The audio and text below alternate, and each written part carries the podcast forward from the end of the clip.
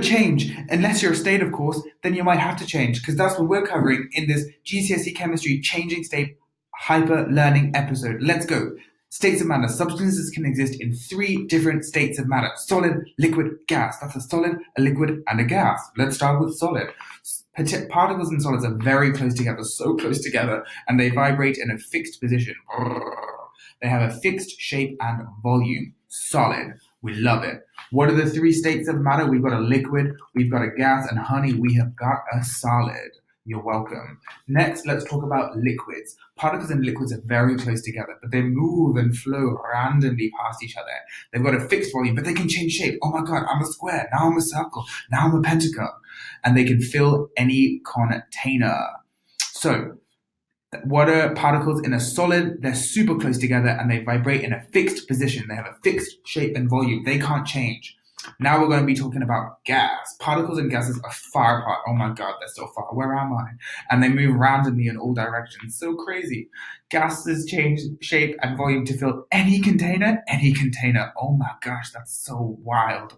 So particles in a solid, they're really close together but particles in a liquid are also close together and they move and flow randomly past each other. They've got a fixed volume, but they can change shape to fill any container. Oh my gosh, changing state. Heating or cooling particles can cause them to gain or lose energy, which can cause them to change states. These changes of state have different names, so many names.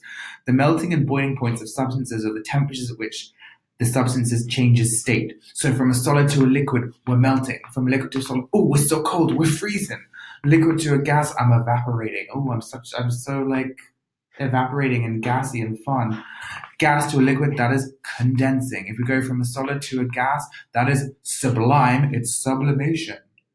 So how do we describe the particles in the gas? Do you remember? Do you remember? The particles are far apart and they move random. The amount of energy required for substances to change state depends on whether the forces between the particles are super strong, like Arnold Schwarzenegger, or they're weak, like my heart. More energy is required to overcome stronger forces between particles. Some strong forces between particles will have high melting and boiling points. So high. Which process converts particles from a liquid to a gas? How do we go from a liquid to a gas? I believe that is boiling or evaporation. Boom, both are good. Um, which process converts particles from a gas to a solid. We're going from a gas to a solid. That is sublimation. Iodine looks really cute when it sublimates. It's a lovely little purple. YouTube that when you're done. What's the name for the temperature at which a substance changes state from a liquid to a gas? So we're going from a liquid to a gas. Honey, we're boiling. That is the boiling point. Boom, killed it. We're done. Jonathan out. Good luck with all your exams.